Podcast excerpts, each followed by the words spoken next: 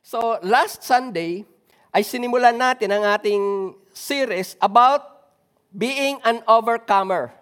At sa babaho noon, we could only overcome if we will learn to stand out, manatili tayong matayo, even in the midst of difficulties. So last Sunday, sinimula ng ating senior pastor, ang pagtuturo sa atin, when the unexpected happens, what? Alam nyo, isang ano lang naman talaga, pag, pag masaguto natin yon when the unexpected happens, what will you do? Pag na, nagawa natin yung una na tinuro ng ating senior pastor, gagamitin ko yung word na solve ka na. Ayos na ang buhay mo. At alam niyo ba na yung ating titingnan ngayon, kasi ang titingnan natin ngayon is about financial stability in a crisis. Overcoming financial difficulty. Meron akong itatanong sa inyo. Pag tiningnan nyo ngayon, ang inyong finances, nakakatawa ka pa ba? Well, kung hindi na, ituloy mo ang pakikinig ngayon at pagkatapos nito, tinitiyak ko sa iyo, with God's help, tatawa ka na. I assure you of it. Okay, ituloy natin ito. Isa ho sa nagaganap sa ngayon sa ating kapaligiran na mayroon hong pandemic ay itong paglaganap ng tinatawag na fear, uncertainty, at tinatawag natin na problems na dala nitong pandemic nito, which is worldwide. At isa sa number one affected sa atin, kahit na kristyano tayo, ay ang atin pong mga finances. At magiging dangerous ito pagka kinapos ka financially, ay bumaling ka sa ibang expert. Ang tinutukoy ko po, pag bumili ka ng mga books sa ngayon, pag makinig ka sa internet, o di kaya, tumingin ka o tumawag ka, humingi ka ng advice sa mga tinatawag na educated counselors but they are not Christian, ang lahat ng yon ay tiyak ko, mayroong masasabi na pwede nating gawin. Kaso lamang ho, isang bagay ang natitiyak ko sa inyo. Ang dami na hong mga tao ang sumubok na gawin yung sinasabi ng mga tao na to, pero nagkaroon po ng problema sa huli. Bagamat ang mga tao na to, along the way, tanggapin man ho natin o hindi, may iba-iba silang pamamaraan na masasabi sa atin. Pero on a certain level, certain level lamang ho yun, it will work for us. But later on, yung nag-apply ng mga principles na yan, later on, you will find out kung isa ikaw dito. You will find out that a new and greater problems will arise. Oo nga, may in-apply ka nga, nakatulong pansamantala. Only to find out that another problem arises. Ano ang tinutukoy ko dito na maaari pong mag-arise? There could be an, um, yung unmanageable debts. Dahil may mga magsasabi sa iyo, kay wala kang, wala kang kapital, manghiram ka. Oh, pansamantala, nagkaroon ka ng prosperity. Pero naging unmanageable yung mga pagkakautang mo. Ito pa ho, maaaring yayaman ka, but you become indifferent. Nagiging mayabang ka na, nagiging arrogant ka na, at nagiging selfish ka na. Maaring yumaman ka, pero nagkaroon ka ngayon, maaring magkakaroon ka ngayon ng tinatawag natin na unmanageable family relationship. At I think ito ay isang pangyayari, mga, kung hindi ako nagkakamali, mga two months ago. Isa sa kinakikinikilala na billionaire sa buong mundo ang nag-announce na sila ay maghihiwalay na bilang mag-asawa na kapag silang mag-asawa, napalaki nila ang kanilang kumpanya. But notice what happened to the relationship. Nang yumaman no sila, saka sila mag-decide na magde-divorce. It did not help them in their relationship yung pera na kanilahong na-accumulate. Pero pag tiningnan natin ang Proverbs chapter 10 verse 22, ito ang ating makikita. The good or this is the blessings that comes from God, that comes from the Lord, make one's rich. At ang sabi diyan, He adds no sorrow. Sa ibang translation nun yan, yung sorrow na ginamit, He adds no difficulty, He adds no trouble to it. So yung tunay na nakasumpong ng riches, ng kayamanan na galing sa Diyos, ito po ay magpapatatag ng pananampalataya mo. Ito po ay magbubuo ng relationship mo sa inyong pamilya at ito ay lalong magdo-draw closer sa iyo sa Panginoon. Kasi sabi niyan, the good, the riches that comes from the Lord, it will make you truly rich and He adds no sorrows with it. Noong bago pa nga lamang akong mana ng palataya, ay mayroon akong narinig mula sa isang preacher na ito ho ay naitanim sa aking puso. Ang sabi ho niya, if the enemy wants to drag you down, either he will give you great poverty or much success. Pero kaya ano po ang sabi ng writer ng Proverbs? Ang kanyang prayer, wag niyo naman ako bigyan ng sobrang kahirapan kasi baka sumpain kita. At huwag niyo rin naman ako bigyan ng sobrang kayamanan kasi baka naman kalimutan na kita. Yun yun ang kanyang prayer. So diyan makikita ho natin na pag hindi ho tayo maging maingat, yung riches na atin hong pinakakaasam ay maaring magsira o makaapekto lalo na sa ating pananampalataya sa Diyos. It might affect your relationship to your family. It might affect yung dedication, yung commitment na nagagawa natin dito sa atin hong church. Pero ngayong umaga, titingnan natin kung ano ang tinuturo ng Bible para ma-overcome natin ang financial difficulty without destroying some other important areas of your life. Dahil pag ito ang ating natutuhan, ito yung magde-develop sa ating puso na whether you have, mayroon kang sobra o maaring nakakaranas ka ng kahikausan, pero sa puso mo, hindi mawawala yung Lord, salamat sa kabutihan po ninyo. So yan ang ating titingnan ngayong umaga. And for us to experience this, we need to know, ito ang napakahalaga na dapat natin gawin, know the principles of God, understand it, but most of all, apply what you will hear today. So titingnan ho natin ngayon yung God's principle, principle for financial breakthrough. At alam niyo ba na hindi mo ito makikita sa iba ho except in the Bible? Tingnan ho natin ang Psalms chapter 1 verses 1 to 3. Sabi diyan, Blessed is the person, masaya. Blessed is the person who does not follow the advice of the wicked people Diyan pa lamang makikita na ho kaagad natin, if you want to be successful in life, don't ever desire or don't ever ask advice from ungodly men. Sabi pa niya, nor take the path of sinners or join the company of mockers. Next verse, rather, ito, rather delights in the teachings of the Lord. Ang kanyang kinagigiliwan ay hindi ho yung sinasabi sa kanya na pamamaraan na hindi makadiyos ang kanyang kinagigiliwan, ang gusto niyang pakinggan ay yung mga aral patungkol sa Diyos o reflects on His teachings day and night. Ang kanya pong desire, ang, ang kanya pong minemeditate ay hindi ho yung kung ano ang, ano ang chismis na kanyang narinig, hindi ho yung mga kasamaan na kanya hong naririnig, kundi ang kanya pong desire, ito, he reflects on His teachings day and night. So diyan makikita ho natin for us to be assured of success in life, we need the teachings of God. At hindi ho natin yan makikita sa iba except in the Bible sa verse 3. Tingnan nyo ito. Ito yung result pagka ang atin pong binigyan ng delight, pagka ang ating mineditate ay yung teachings ng ating Panginoon. He is like a tree planted beside streams. A tree that produces fruit in due season at ito ang gusto ko na titingnan natin.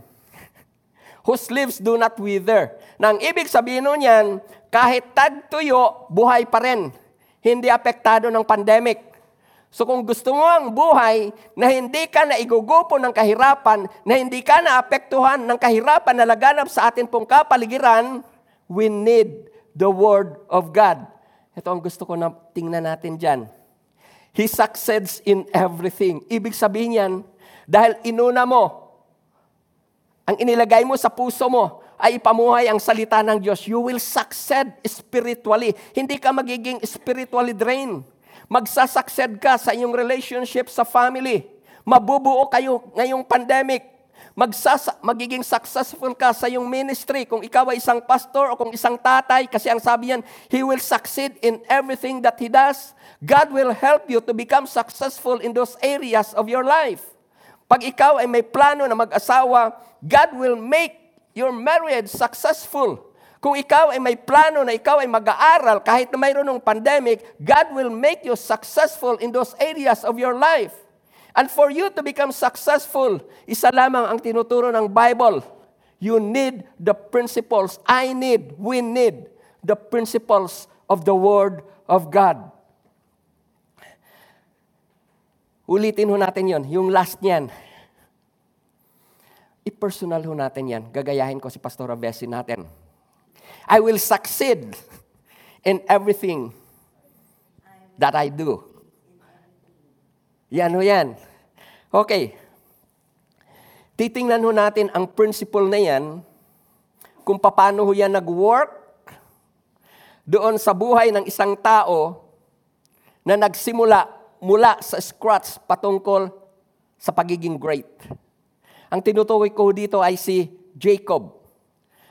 Well, maari yung nasa isip ninyo, ay di ba yung kanyang mga tatay, lolo ang tinutukoy at tatay, di ba mayayaman yon? Tama ho. Pero alam nyo ba na ang kayamanan na na-acquire ni, ni Jacob ay hindi niya yon minana? Mayaman ho yung kanyang tatay, mayaman ang kanyang lolo, pero hindi niya in-acquire ho yun. Kasi ho, nung nagkaroon ho ng problema between him and Jacob, kailangan ho niyang umalis. At nang umalis ho siya, wala siyang dala. So ito ang atin ngayong titingnan. Jacob started from nothing. But how come that when he left his family and ha- has nothing on hand except for yung daily sustenance for the journey, comes back with great abundance? Yun o yun eh. Nag-stow away siya kasi may kailangan siyang iwasan o dito. Pumunta siya sa lugar ng kanyang mga ninuno. Walang wala. Pero bumalik ko siya na, ah, grabe ho ang pagpapala ng Diyos sa kanya. Tingnan ho natin ito sa Genesis chapter 30 verse 43. Umalis siya na walang-wala.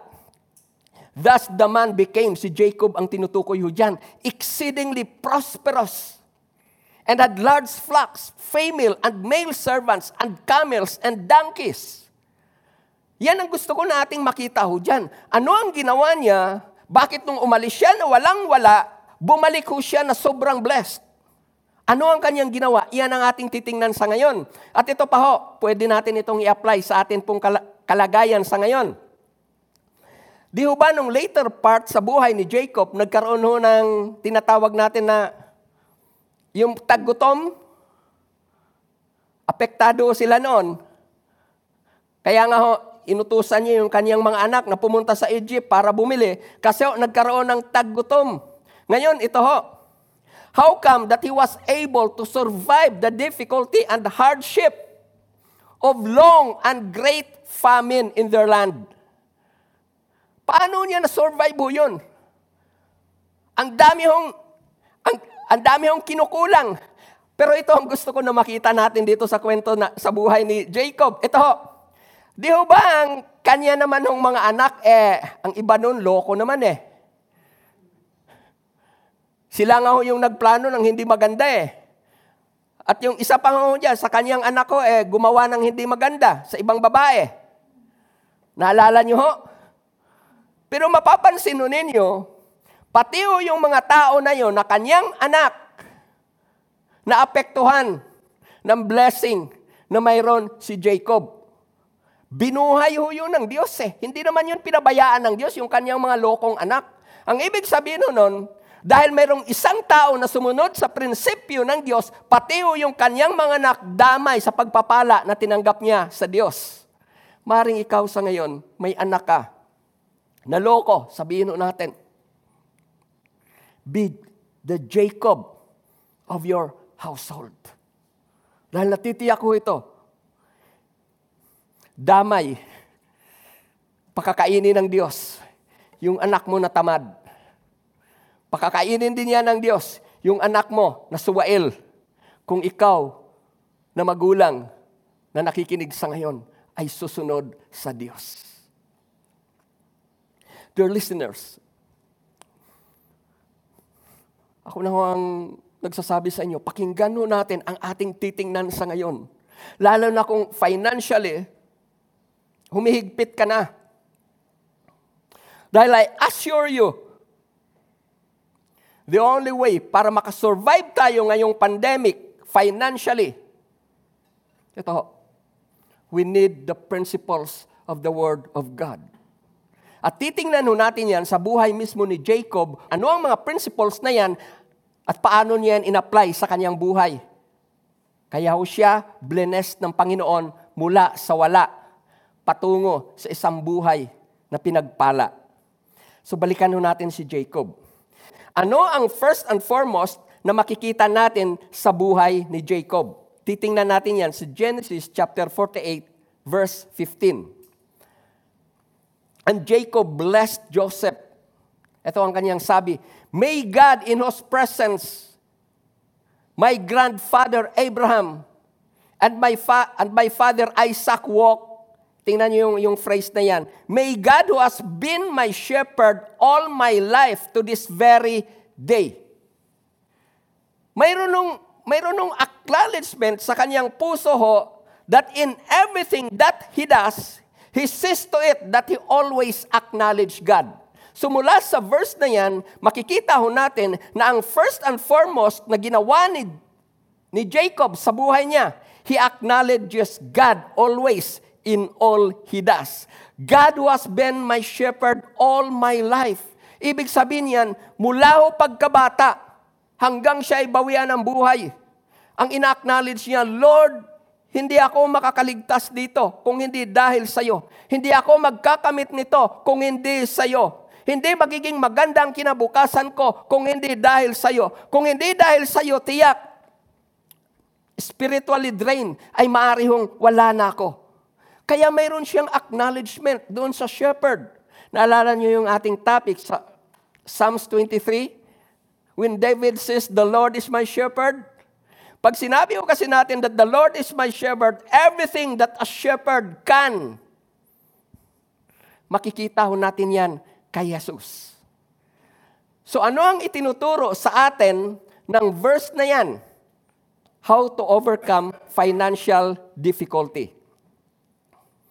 Ang number one na itinuturo sa atin, put God first above all. You know yung number one. Si Jacob, he acknowledges God always in all he does. At ang itinuturo sa atin yan, para tayo ay maka-overcome sa financial difficulty, put God first above all. Ang sabi sa Matthew chapter 6 verse 33, sabi diyan, But seek first the kingdom of God and His righteousness. Ang paalala sa atin ho ng Diyos, para hindi magkaroon ng problema ang ating buhay kahit sa panahon ng pandemic. Napakahalaga sa isang mananampalataya that we have to seek the kingdom of God first. Alam nyo, pagka sa ngayon ho, we value things more than God, then we disqualify ourselves with the real blessings from God. Ulitin ko po yun. Pag ang verse na yan ay atin hong binaliktad, pag hindi ho yung kaharian ng Diyos ang inuna natin, pagka ho ang inuna natin ay yung things in this world, tayo mismo ang naglalagay sa ating sarili to be disqualified from the blessings, real blessings of God. Binaliktad ho natin ho yung principle eh. So kung hindi man ho tayo nabibless ho, kasi ho, mas inuna natin ang, itang, ang, ang, ang, ang ibang bagay, ikaw mismo ang naglagay sa sitwasyon mo, sa kalagayan mo, sa buhay mo, sa isang sitwasyon na hindi ka makakaranas ng biyaya ng Diyos. Kung alam mo na ito yung time sa pakikinig ng salita ng Diyos, pero magdidesisyon ka to go either to SM or some other things, some other places, doing some other things, then Inilalagay mo lamang yung sarili mo sa isang sitwasyon na hindi ka pwedeng i-bless ng Diyos. So, if you value things more than God, then you disqualify yourself for real blessings from God. Why? Ikaw mismo yung nagpapakita na ang nag-occupy sa puso mo, first and foremost, ay hindi ang Diyos. Ikaw mismo yung ipinakita mo eh. Nakuha niyo yung ibig sabihin nun? Yung seek first the kingdom of God. Pag ang ginawa ho natin ay, halimbawa, Sunday, nandoon tayo sa SM, nandoon tayo sa kamag-anak, leisure ang hinahanap natin. Ikaw mismo, ipinakita mo na ang nasa heart mo ay hindi ho talaga ho yung Diyos. Kasi kung ang Diyos ang nasa heart ho natin, 100% sure, ang mga bagay na mahalaga sa Diyos, yun ang unahin mo. At yung, yung mga tao na nagbibigay ng priority sa mga bagay na mahalaga sa Diyos, tiyak iyon ang mga, ba, ang mga tao na makakaranas ng tunay na pagpapala buhat sa Diyos. Kaya kung tayo man ay nakakaranas ng tinatawag natin na kahikahusan, of course, I'm not refa- ref- hindi ko sinasabi na you are under trial or you are under discipline. Ang point ko dito, hindi mo pinaprioritize ang mga bagay na mahalaga sa Diyos. Hindi yun yung inuuna mo. Ano ho ba ang atin hong theme for this year? Make God your number one this 2021. Alam niyo, pag iyon ay atin ang ginawa, isinabuhay yun natin yon. Gagamitin ko ulit yung word na ginamit ko kanina, ayos ka na. Financially, na siyang topic natin sa ngayon. Maayos ang buhay mo. If you will make God your number one. Bakit ho? If you will make God your number one, tiyak ko, hindi ka gagawa ng isang bagay na hindi kinukonsulta ang Diyos. At yung mga blessings na binibigay sa iyo sa, ng Diyos, if you will make God your number one, hihingin mo sa Kanya, Lord, tama ba itong paggagastusan ko? Dito ko ba igagasta yung pera na binigay mo sa akin? Kasi you make God your number one eh. Tama ba ang gagawin ko na dahil kinakapos ako sa ngayon, Lord, manghiram? Alam nyo, pag ginawa ho natin si Lord na number one sa atin ng mga buhay, maiwasan mo yung pagkakaroon ng maraming utang. Alam nyo bakit ang tao ay nababaon sa utang? Sa tao lumapit eh. Hindi sa Diyos. So ang isa sa dahilan na makikita ho natin kung bakit ang tao ay nababaon sa utang, hindi Diyos ang unang nilapitan. Tao. Oh, Bombay. Pero kung Diyos ang atin hong unahin, ano ang sabi, ano ang pangako diyan? All these things will be added. Ano yung ibig sabihin? Alam niyo ba kung ano ibig sabihin ng added? Hindi yun ang prioritize mo, pero dahil na bless si Lord sa nakita sa iyo, oh, ito, para sa iyo to. At pag si Lord ang nagbigay sa atin, more than the expectation ho yan ng human heart. More than lagi ho yan. So kung more than ang ibinibigay sa atin ng Lord, Magkakaroon ka ba ng tinatawag na financial difficulty? Sabi ng ating senior pastor, no way. No way. Ito po. Ang tao kasi kung minsan ay sobrang pagpapahalaga sa pera. Pero maling paraan ng pagpapahalaga. Ito, pansinin ho ninyo ito.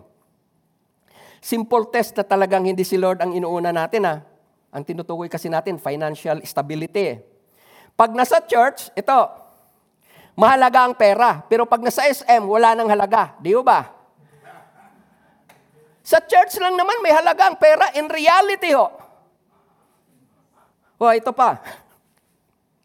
Pag narinig sa church, in-advertise, halimbawa, na si ganitong kapatid ay may pangangailangan, walang pera. Pero pag scroll sa Lazada, sa Shopee, nakalagay sa flash sale, yung gustong gusto niya. O di ba nagbiglang nagkakaroon ng pera? Di ba? Kaya ho, wag nyo na Wag nyo pasubalian yung sinasabi ko na nagkakaroon lang talaga ng halaga ang pera sa tao. Lalo na sa hindi umana ng palataya pag nasa church ho yan. Napakalaki ng value ng pera sa kanya. Pero pag nasa SM o nasa department store, nawawala ng value ang pera. okay, so yun yung unang ginawa ni Jacob. Ito, he acknowledges God always in all he does. Na ang simpleng itinuturo yan sa atin, put God first above all. Ano pa bang ginawa ni Jacob? He com- alam niyo ba na hindi pa itinuturo yung tithes and offering, ginawa na ho ito ni Jacob? Si Jacob ang pangalawang tao sa Bible na nagbigay ng tithing na wala pang sinasabi na magbigay ka ng tithes and offering. Yung una, si Abraham, kay Melchizedek. Pangalawa ho ito. Okay, tingnan natin ito sa Genesis chapter 28, verses 20 to 22. Ito yung pangalawang ginawa ni Jacob. He committed to God all the tenth from what God gives him. Okay, Genesis chapter 28. And Jacob made a vow. Pero ang gusto ko na makita ho natin dyan, anong klasing vow yan? Tingnan niyo yung vow na yan ha. If God will be with me, ang hinihingi lang naman niya, kasi di ba papunta siya doon sa, sa lugar ng kanyang mga ancestors. Ingatan lang naman ako ng Diyos eh. Ito pa. If God will be with me and watch over me on my trip, ito, give me food. Yun lang naman yun eh. May makain lang siya. Yun yun ang kanya lang naman hiniling sa Diyos. And clothes to wear. At ito pa ho, makabalik siya doon sa kanyang tatay, kay Isaac. Yun lang naman ang kanyang hinihiling eh. Hindi siya naghiling para magawa niya ito na yumaman muna siya. Tingnan niyo yung word ano, Then Jacob made a vow, if God will be with me and will watch over me on my trip and give me food to eat and clothes to wear then, and if I return safely to my father's, to my father's home. Tingnan niyo yung word na to. Then the Lord will be my God. Okay, tuloy natin. This stone that I have set up as a maker will be the house of God and, tingnan niyo to, yung word na surely, pero ang gusto ko na makita natin doon, ibibigay niya yan, ingatan lang siya ng Diyos. Pabalikin lang siya ng Diyos. Magkaroon lang siya ng damit. Magkaroon lang siya ng pagkain. Ang sabi niya, I will surely, ano, ano, ano ibig sabihin ng surely? Sigurado tiyak. Sa anong iba pa? Hindi magmimentes. Maasahan mo. Para, Lord, maasahan mo ito. Ang point kasi natin dito, ang gusto ko na makita dito sa atin ng binasa. Kung minsan no kasi, mayroon no tayong kaisipan na, ah, saka na ako magbibigay pagka may sobra. Pero ang hinilingo dito ni Jacob, hindi sobra, mabuhay lamang siya for the day. Yun lang. Maingatan siya ng Diyos doon sa kanyang pagpunta. Doon sa kanyang mga ninuno at makabalik siya. Doon sa kanyang tatay. Yun lang ang kanyang hiniling. Pero anong sabi niya, I will surely. Lord, ito ang tiyak na maasahan mo na gagawin ko. So ano ang itinuturo sa atin ng Bible mula dyan? For us to overcome financial difficulty, this pandemic, give the first part back to God. Give the first part back to God. Yan po ang common na makikita natin sa Malakay chapter 3, verse 8 to 10. Pero lagi na ho nating nakikita yan eh. So I will just give a testimony about that. Nang magsimula yung pandemic, at nagkaroon ng tinatawag na lockdown, kung mayroon ng family na higit na naapektuhan noon ay kami. Bakit ho? Ang asawa ko ay doktor. So almost six months ho siya na hindi ho talaga nakapag-clinic. So six months ho yun na walang pumasok na income halos. Bagamat before ng pandemic, ako po ay may tinatanggap na extra income dahil yung license ko ay ginamit ng isa sa atin ng mga kapatiran para sa kanyang construction business. So may kinikita ako noon.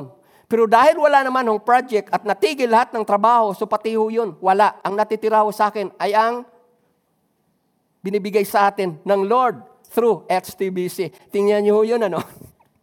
Lahat ay pwedeng mawala, pero kung ikaw ay naglilingkod sa Diyos, mayroong tuloy-tuloy na supply. Okay. Ito ho ngayon. Pag kinompute mo yan, almost 85% na wala sa amin. Ngayon, magbibigay ba ako ng tithes? Minsan ho kasi doon sa, ito ho, isa ho itong pangyayari kung bakit dinesire ko ho na sa Lord na magbigay talaga ako ng more than 10%. Isa hong preacher ang napakinggan ko noon sa isang church na, itan- na inatenan ko na shinare niya yung buhay ni, Welka, ni William Colgate. Ito si William Colgate ay isa ho itong Kristiyano. At ang naging desire ho niya, hindi siya magbibigay lamang ng 10%. Actually ho, nag-start siya ng 10%, dinagdagan niya ulit ito, ginawa niyang 20, 30, 40, hanggang sa maging 50. At ayon nga, sa, sumul- sa sumubaybay, sumubaybay sa kanya pong buhay, bago siya namatay, nabaliktad ho yun. 10% ang nasa kanya, 90% ang ibinigay ho niya. So nagkaroon ako ng desire na sabi ko, Lord, gusto ko na maranasan ho yun. Na hindi lang 10% ang pwede kong ibigay sa gawain mo bilang pagsunod sa iyo. Alam niyo ba na hindi ko naman yun kaagad nagawa? Alam niyo kung saan ko lang nagawa yon? Yung ibigay ho yung more than 10, yung 20, dito sa HTBC. Hindi ko yun nagawa na sa iba. Dito ko lang ho nagawa yun, pero ang tagal na ho na dinidil sa akin ho yun ng Diyos. Kaya si Marvin ho, minsan tinanong niya ako, alam niya na ang binabawas na niya ay ganun eh. Pero tinanong pa rin niya ako, magkano? Alam niyo, in my mind, hindi ka agad ako nakasagot. Di ba, Marvin? Kasi oh, pwede ko ba itong gawin eh? Imagine, 85%. Hindi naman ako susumpain ng, ng Diyos. Kung sakali man gawin ko lang yung 10. Pero sabi ko, no. Sumagot ako kay Marvin, kung magkano yung binabawas mo noon, ituloy mo yan. Ito pa ho, mayroon ho kaming kasambahay. Bawas lahat. So I'm thinking, nakausapin ko siya na kung pwede ho, pakiusapan ko na mabawasan din siya. Pero iba ho ang dinidil ni Lord sa akin. Iba ang dinidil sa akin puso ni Lord eh. No! hindi ko dapat gagawin yon sa kanya. Saka ko na lang siya kausapin kung talagang walang-wala. So hindi, wala, hindi, hindi ko siya binawasan or what. Itinuloy ko yun. Yung kung magkano yung binibigay ko kay Lord noon, yun pa rin. May kunento ako sa inyo noon na yung may nanghiram sa amin, I think, five or seven years ago na, na ako nga, hindi ko na nakali, hindi na namin naalala eh. Doon siya nagbayad ng pandemic. Yun o yun ang kwento nun eh. Yun yun ang kwento na yun. Tapos yung kinikwento ko rin sa inyo noon na pakinggan niyo po itong aking pong sasabihin sa inyo. Eh, personal na karanasan ko ito kay Lord. Nung sabi ko, nung yung mga sapatos ko noon, bagamat yun ay mga imported, gusto ko mapalitan kasi masisikip lahat yun. Kaya lang naman ako noon talaga eh, ayaw ko kasi nang hinayang ako. So kahit na masikip po yun, Nag-decide ako na, Lord, gusto ko mapalitan na yon. Wala pa ho yun yung lockdown na, nung time na yon. Kaya yung kinikwento ko sa iyo na nagkaroon ako ng apat na brand new na sapatos, yung kagaya ng kay pastor na parang pagka gumanon kayo, nagbabounce. Yan, ganyan ho yan. yun, pandemic ko. Nagkaroon ako ng apat na yon. O ito, hayaan nyo naman na inggitin ko pa kayo ng konti. Alam niyo ba na yung pinakahuli, nagkaroon ako ng sapatos na tinatawag zero gravity, na yung parang pagka may suot ka, eh, parang akala mo nakapaa ka lang. Yan yun ang panghuli. So kung minsan nga eh, sabi, sabi ni pastor eh, ano ka ba, pugita? Ito, pasukan. Magpapaaral ako. Kami. Saan kami kukuha nun? Alam mo, yung isa kong anak, pasado ho doon sa kanyang inaplayan na scholarship. Pero ang ikinaganda doon sa scholarship na yon, bibigyan siya ng halos lahat. So wala ho, wala ho kaming, wala ho, as in reality ho, konting-konti ang aming naigasto doon sa isa naming anak. At ang natutuwa ko, ang kinatuwa ko to sa isa kong anak, bagamat yun ay kanyang babayaran, pero every time na makuha niyo yung kanyang pera na yon, ibinibigay niya 10%. Naalala ko tuloy nung nag-aaral ako. Ang pinadadala sa akin ng tatay ko ay kung ano lang yung panggasto ko. Pero para lamang ako makapagbigay ng tithe sa church, kailangan kong maglakad mula sa mula sa bababaan kong uh, ang nilalakad ko lang kasi mula doon sa pagbaba ko ng jeep kasi sa jeep kailangan ko pang sumakay ng tricycle. Nilalakad ko na lamang yon para ako makaipon. At ang ginagawa ko pa para makabuha ako ng tithes, yung, yung akin pong pangmeryenda. Hindi ako nagme-merienda minsan. Para lang mabuo ko lamang yung gusto kong i-tithes. Kasi ho, hindi ko naman pwede, tay, pahingi, pang tithes. hindi ko naman pwedeng gawin ho yun. So kung ano yung ibinibigay sa akin ng aking parents, doon ako nag-iipon, gumagawa ako ng paraan para ho makapag-tithes. At ito ang nakita ko, mula nang sinimulan ko ho yun. Hindi ho namin naranasan na mag-asawa.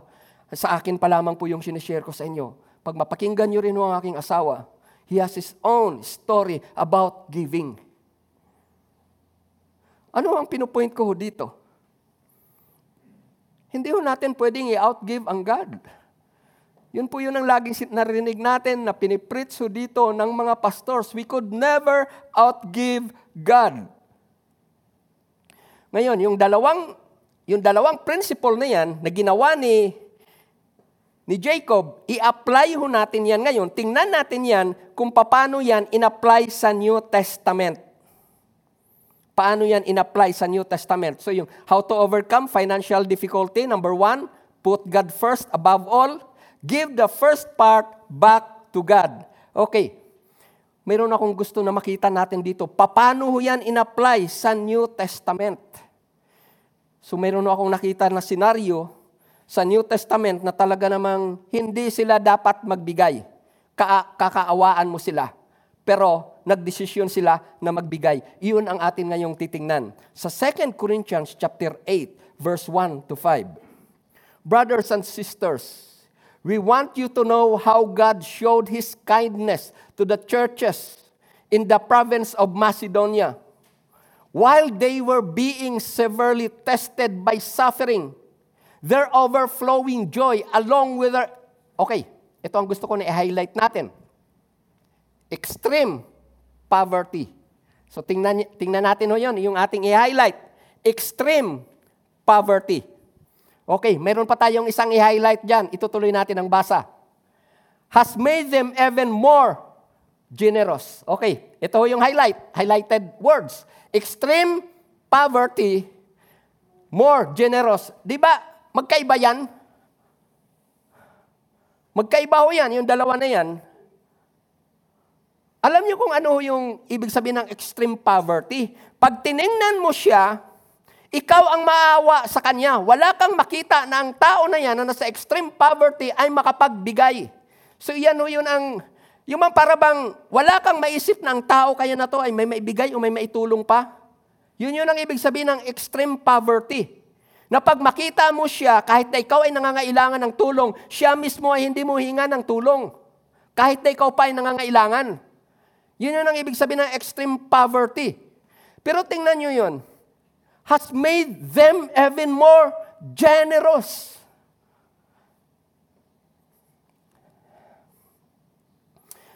Diyan sa unang part nating binasa,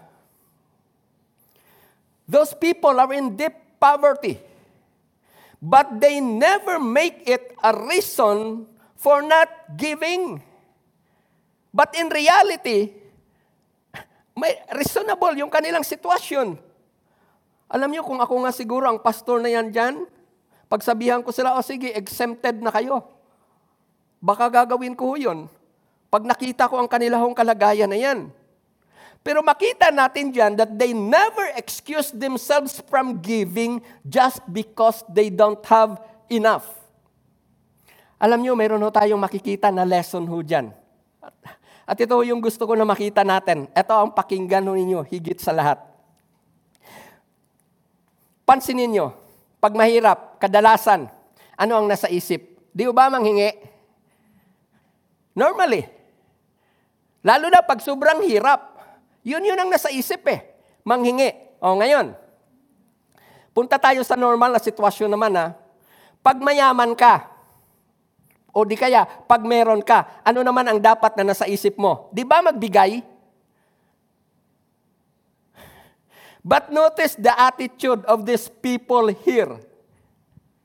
Mayroon silang mahirap na kalagayan, pero mayroong kaisipan ng mayaman. Hakuha niyo yun. Mahirap sila, pero ang kanilang kaisipan ay isip ng mayaman. Yes, they are poor, but they have rich mentality. Oh, mayroon na tayong makikita dyan, brethren, na itinuturo ng mga taga, ng mga narian sa Macedonia. You could never be considered poor if you are rich in faith to give. Pwede ho pala na yung isang mana ng palatayaw na kahit walang-wala, pero kung ang nasa puso niya ay hindi ho yung pakabig, kundi paano tumulong. Paano maka, makatulong para umalwan ang buhay ng iba. In reality ho, hindi ho pala talaga mahirap ang kalagayan ng tao na yan. Yun yun ang reason kung bakit si Paul, hindi ho sila yung parabang pigilan sila. Ano ang sabi nga niya? I-commended pag tiningnan. I want you Tingnan, we want you to know how God showed His kindness to the churches in the province of Macedonia. Kanya hong kanya ho talaga hong pinagmalaki ho yan eh. Ang mga tao na to ganito. Pero tingnan mo anong puso, mayroon ho yan. Maring mahirap yan pag nakita mo physically. Pero mayaman ho ang kalooban ho yan sa kabutihan. Alam niyo ba na that's exactly what our God has in His mind? Kailan ipinakita ho ng Diyos yung kanyang labis na pag-ibig sa tao? It was during the time of his deepest hardship in the cross. The same way as to the giving here. Ipinakita ng mga tao na to ang kanilang generosity during their extreme poverty. And that's the kind of Christianity na kailangan ngayon ng sanlibutan. That's the kind of Christianity. Hindi ho yung kailangan ako ay ang gusto ko na makita, they did not make it an excuse. They did not make it an excuse. Okay. Kanina ho eh, medyo tiningnan ko kung ano ang nangyari dito sa mga ginawa ho niya. Ang gusto ko kasi nung makita ano ang result dito sa kanila eh. Yung Philippians ho ay nasa region ho yan ng Macedonia. Ano ang sulat ni Paul sa kanila ho? Sa 419. My God, hindi naman no yun prayer na, uh, na ang prayer, my God shall supply all my Ito, my God shall supply your. Minsan no, hindi ko naman sinasabi na masama, my God shall supply all my needs. Pero ang totoong pinanggalingan ho niyan, it is the faith of someone towards another. Bakit ho? Alam niya, may ginawa ang mga tao na yon noon pag mayroon ho tayong ganong klaseng kaisipan ho, either na ang reward ho niyan ay ngayon, bukas, or even next year, baliwala ho sa iyo yun. Ang mahalaga, nagawa mo kung ano ang pinagagawa ng Diyos sa iyo. Yun yun ang importante doon eh. Nagawa ho natin kung ano ang pinagagawa ng Diyos sa atin. Kaya kanina si Jacob, mabuhay lang ako, makarating lang ako doon sa pupuntahan ko, may kakainin lang ako, may daramtin lang ako, makakabalik lang ako doon sa pinanggalingan ko, magbibigay ako ng tithes. Kaya yun yung makita ho natin kanina na God blessed Jacob so much. Bakit ho? Hindi niya inantay na yumaman muna siya ng tudo bago siya magdesisyon na magbigay. Brethren, ang atin hong tinitingnan ngayon ay hindi po ito yung principle na itinuturo ng sanlibutan. Yun yung kaisipan na, paano ako magbigay? Wala nga ako eh. No, hindi ho yun ang ating tinitingnan. Ang tinitingnan ho natin sa ngayon ay ang prinsipyo ng Diyos kung paano ka makalagpas dito sa effect na tinatawag natin ng pandemic. Ituloy ho natin ang basa ho yun. Yung kanina, punta tayo sa verse 3. I assure you that by their own free will, They have given all they could. Tingnan niyo yung mga words na ginamit, even more than they could afford. Hindi ko alam kung paano nila ginawa yan eh.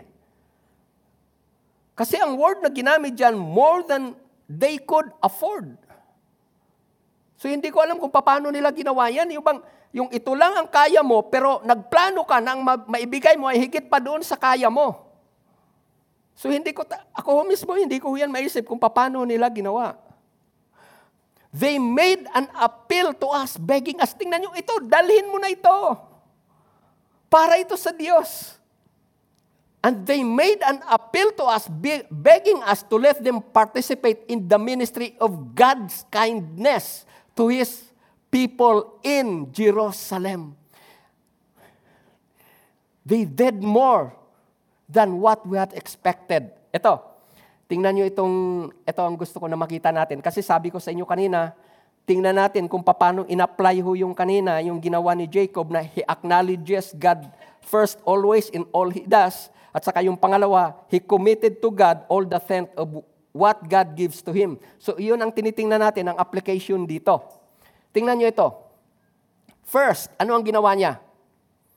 They give themselves to the Lord. So yun yun, put God first. Put God first. And to us, ito ho, nagpadala sila ng tulong, the best part of them.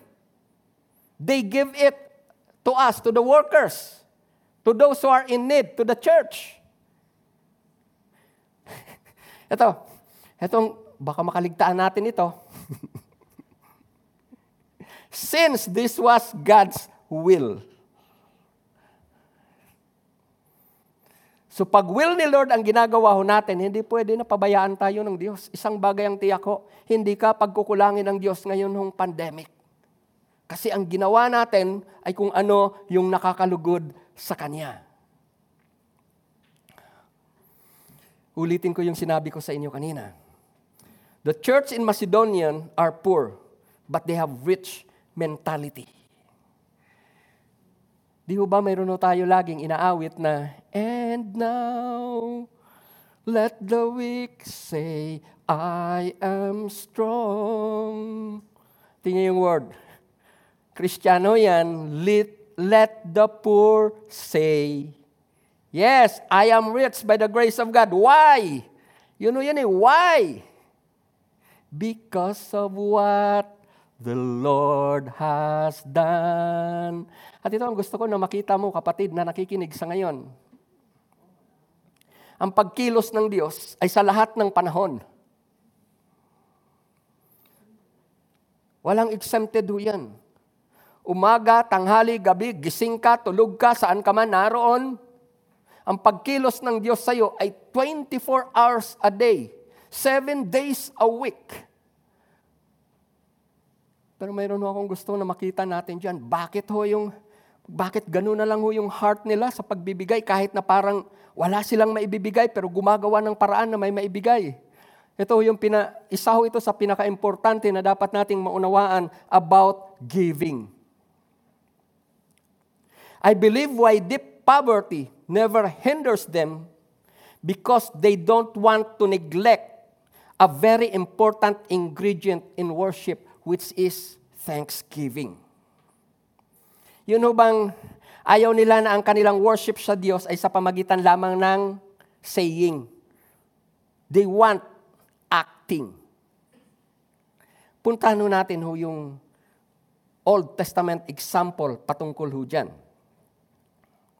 Hindi nyo po ba napansin na sa Old Testament, na yung giving or offering, nung ginawa yan ni Abraham, ang ginamit niya ay worship? Ito. Sa Genesis chapter 22, 2, 3, at saka 5. When Isaac was offered, what did Abraham said? said? They will worship. Basahin natin yan. God said, Take now your son, your only son Isaac, whom you love, and go to the land of Moriah.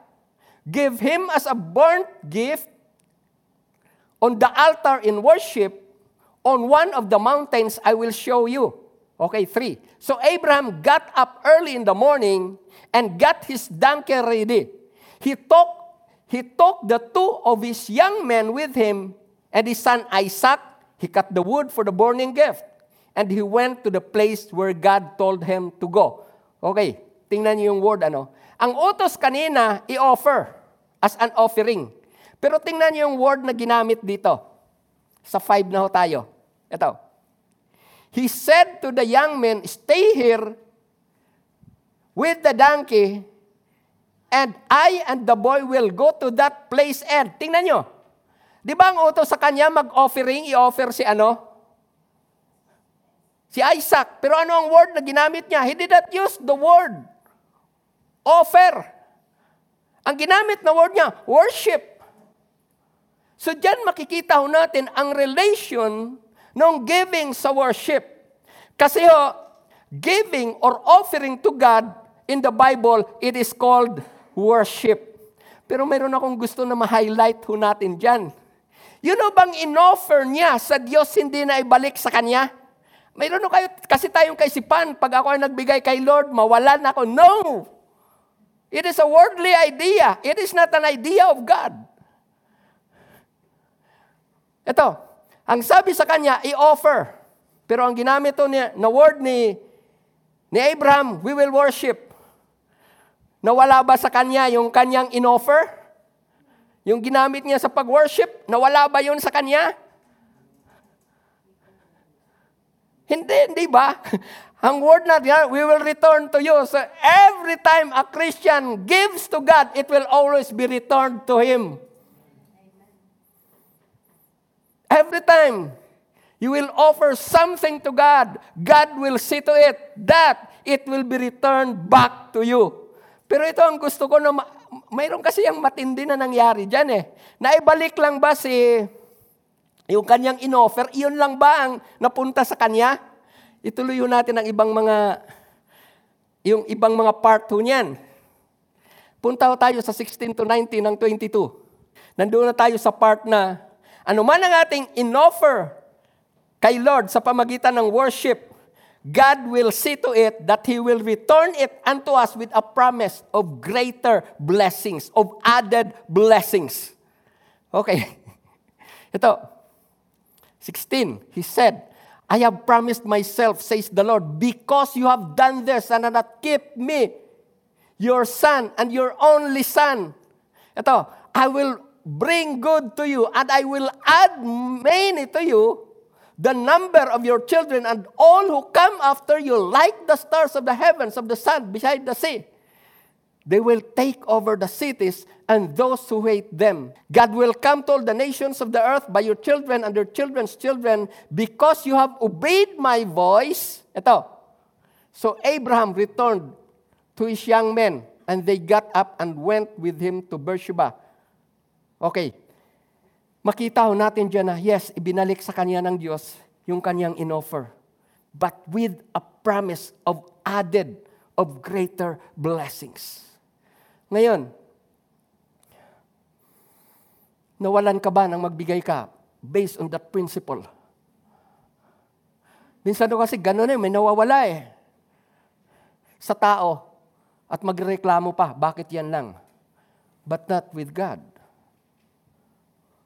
A heartfelt giving, giving done in the name of Christ will always be received by Christ. Iingatan niyo yun. Aalalahanin niya yun. Hindi niya yun makakalimutan. Ngayon, mula dito sa ating tiningnan, kung may ganito palang principle at promise si Lord, may, nakaki- may nakikita ka pa bang dahilan bakit kukulangin ka ngayong crisis? May masasabi pa ba tayong reason?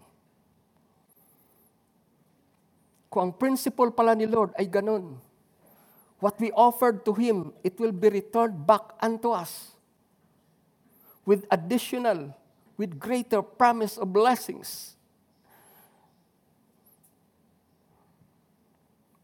Meron pa bang maghinder sa atin para hindi ho ibigay ang nararapat sa Diyos?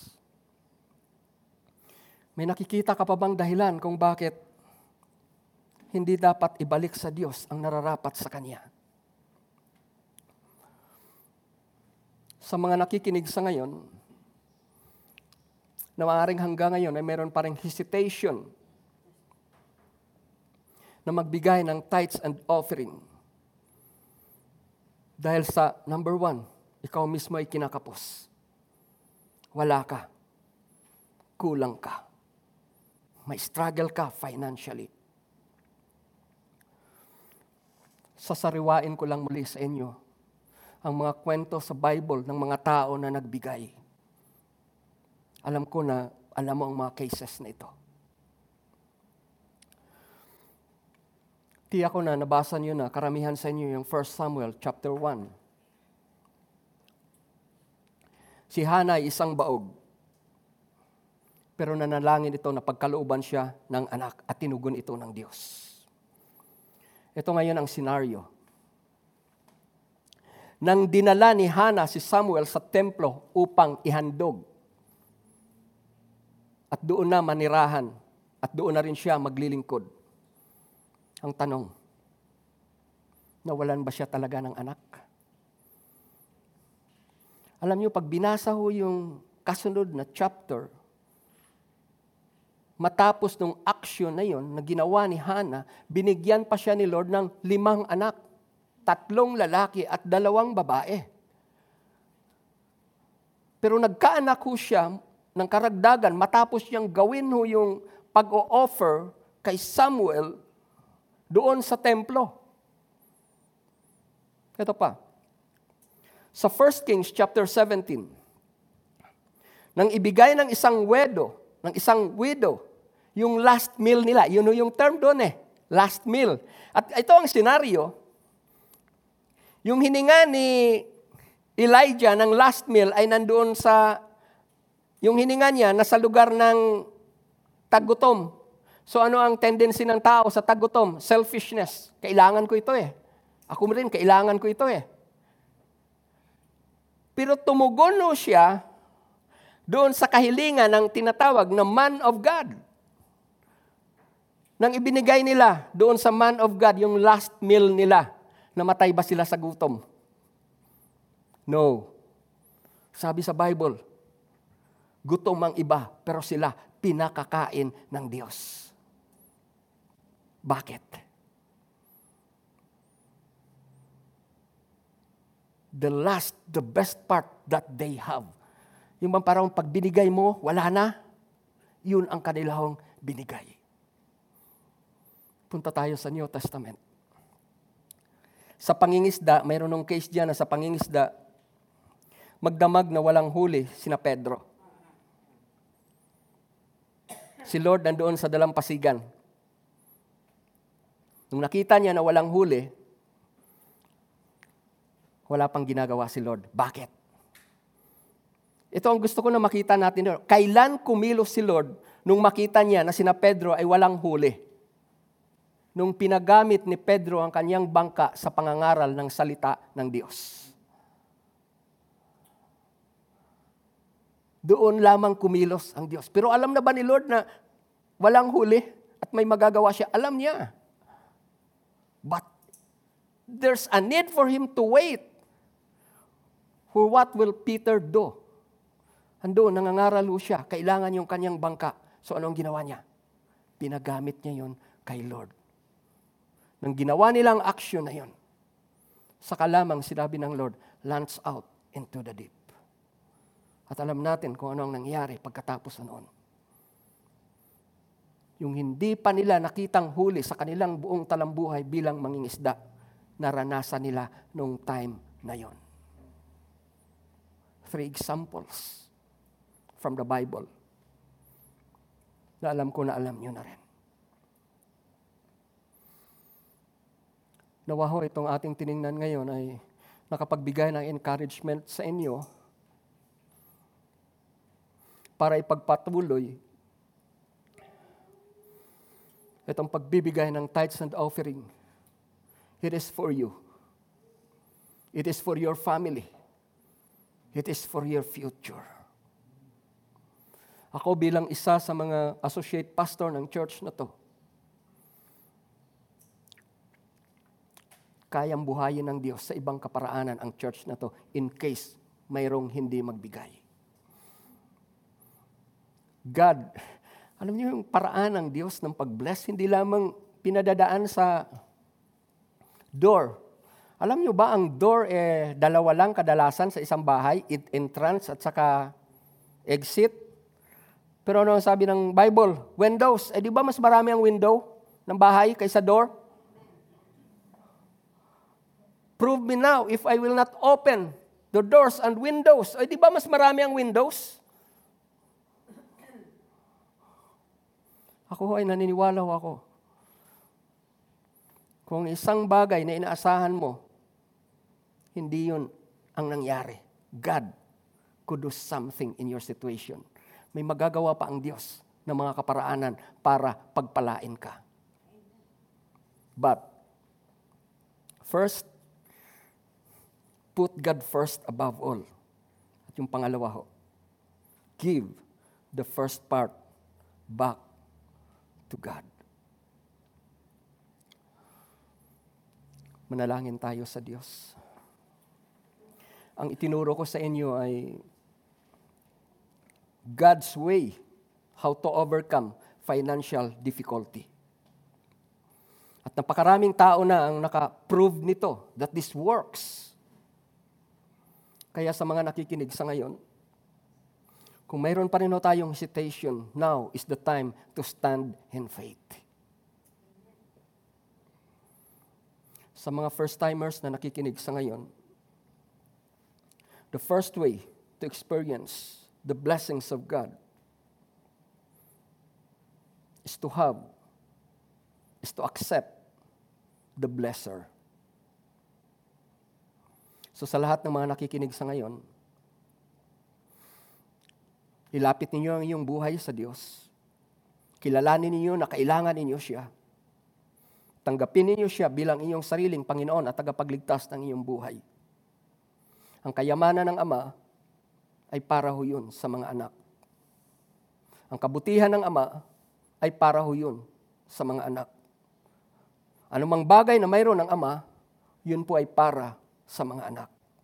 Kaya kung gusto mo na maranasan ang kabutihan ng Diyos, lalo na sa panahon sa ngayon, kung gusto mo na maranasan ang kalinga ng Diyos, lalo na ngayong nasa pandemiko tayo, lalo na ngayong nasa crisis tayo, you need God. Kilalanin mo siya bilang Panginoon, Diyos at tagapagligtas ng buhay mo. Sundan niyo ang maikling panalangin na ito at manampalataya ka sa Diyos habang binabanggit mo ang panalangin na ito. Panginoong Yesus, sa umaga na ito, lumalapit ako sa iyo. Hindi lamang dahil hirap ako financially. Lumalapit ako sa iyo, Panginoon, dahil alam ko, sa panahon na ako ay bawian ng buhay, kung wala ka sa puso ko, ay maaaring mapapahamak ako. Tiyak na mapapahamak ako. Sa oras na ito, binubuksan ko ang aking puso. Tinatanggap kita kinikilala bilang Diyos, Panginoon at tagapagligtas ng buhay ko. Holy Spirit, kailangan kita. Ikaw ang gusto ko na maghari sa mga desisyon ko, sa mga plano ko. Salamat sa biyaya ng kaligtasan sa pangalan ng Ama, ng Anak, at ng Espiritu Santo. Amen. So ngayon, sa lahat ng may mga pasanin financially, let me pray for you. Let me pray for you. Father, in Jesus' name, no one, Lord, could survive the crisis, the difficulty of pandemic. Lalo na po, Lord, hindi lamang ng pandemic, some other hardship, Lord, na maaari hong maranasan ng buong sanlibutan. Lalo na ngayong nasa last days na kami. Father, in Jesus' name, I pray Tulungan ninyo, Lord, na ang iyong mga anak will live as salt and as light in this world. I pray, my dear Father, na yung principles, Lord, na itinuturo po ninyo sa amin, tulungan ninyo kami na ito ay amin pong maunawaan. Tulungan niyo po kami, Lord, na ito ay amin pong magawa. Ayaw namin, Lord, ang salita mo na aming napapakinggan ay baliwalain lamang namin. Panginoong Diyos, tulungan mo ang mga anak mo na may struggle financially. Pero hindi lamang financial, yung may mga struggle sa finances ang dinadalangin ko sa iyo, Lord. Hinihiling ko rin po sa iyo, Panginoon. Maaring may struggle siya, Lord, sa kanya pong relationship, sa kanyang asawa at sa kanya pong mga anak. Maaring may struggle siya, Lord, sa business. O maaring may struggle siya, Lord, sa kanyang ministry. Maaring may struggle siya, Lord, sa kanya pong personal na pamumuhay, Panginoon. Lord, I ask and pray. You are the way, the truth, and the life. Cause them, Lord God Almighty, to be in the light of your word. Saturate their heart, Lord God Almighty, with the power of your word in such a way darkness, my dear Father, will just be destroyed in their mind and in their heart. Lord, salamat po, Lord God Almighty. Nang nararanasan ho namin sa ngayon, kung kami ay lalapit at dudulog sa iyo, isang bagay ang tiyak na maaari naming maranasan bilang mga anak ninyo.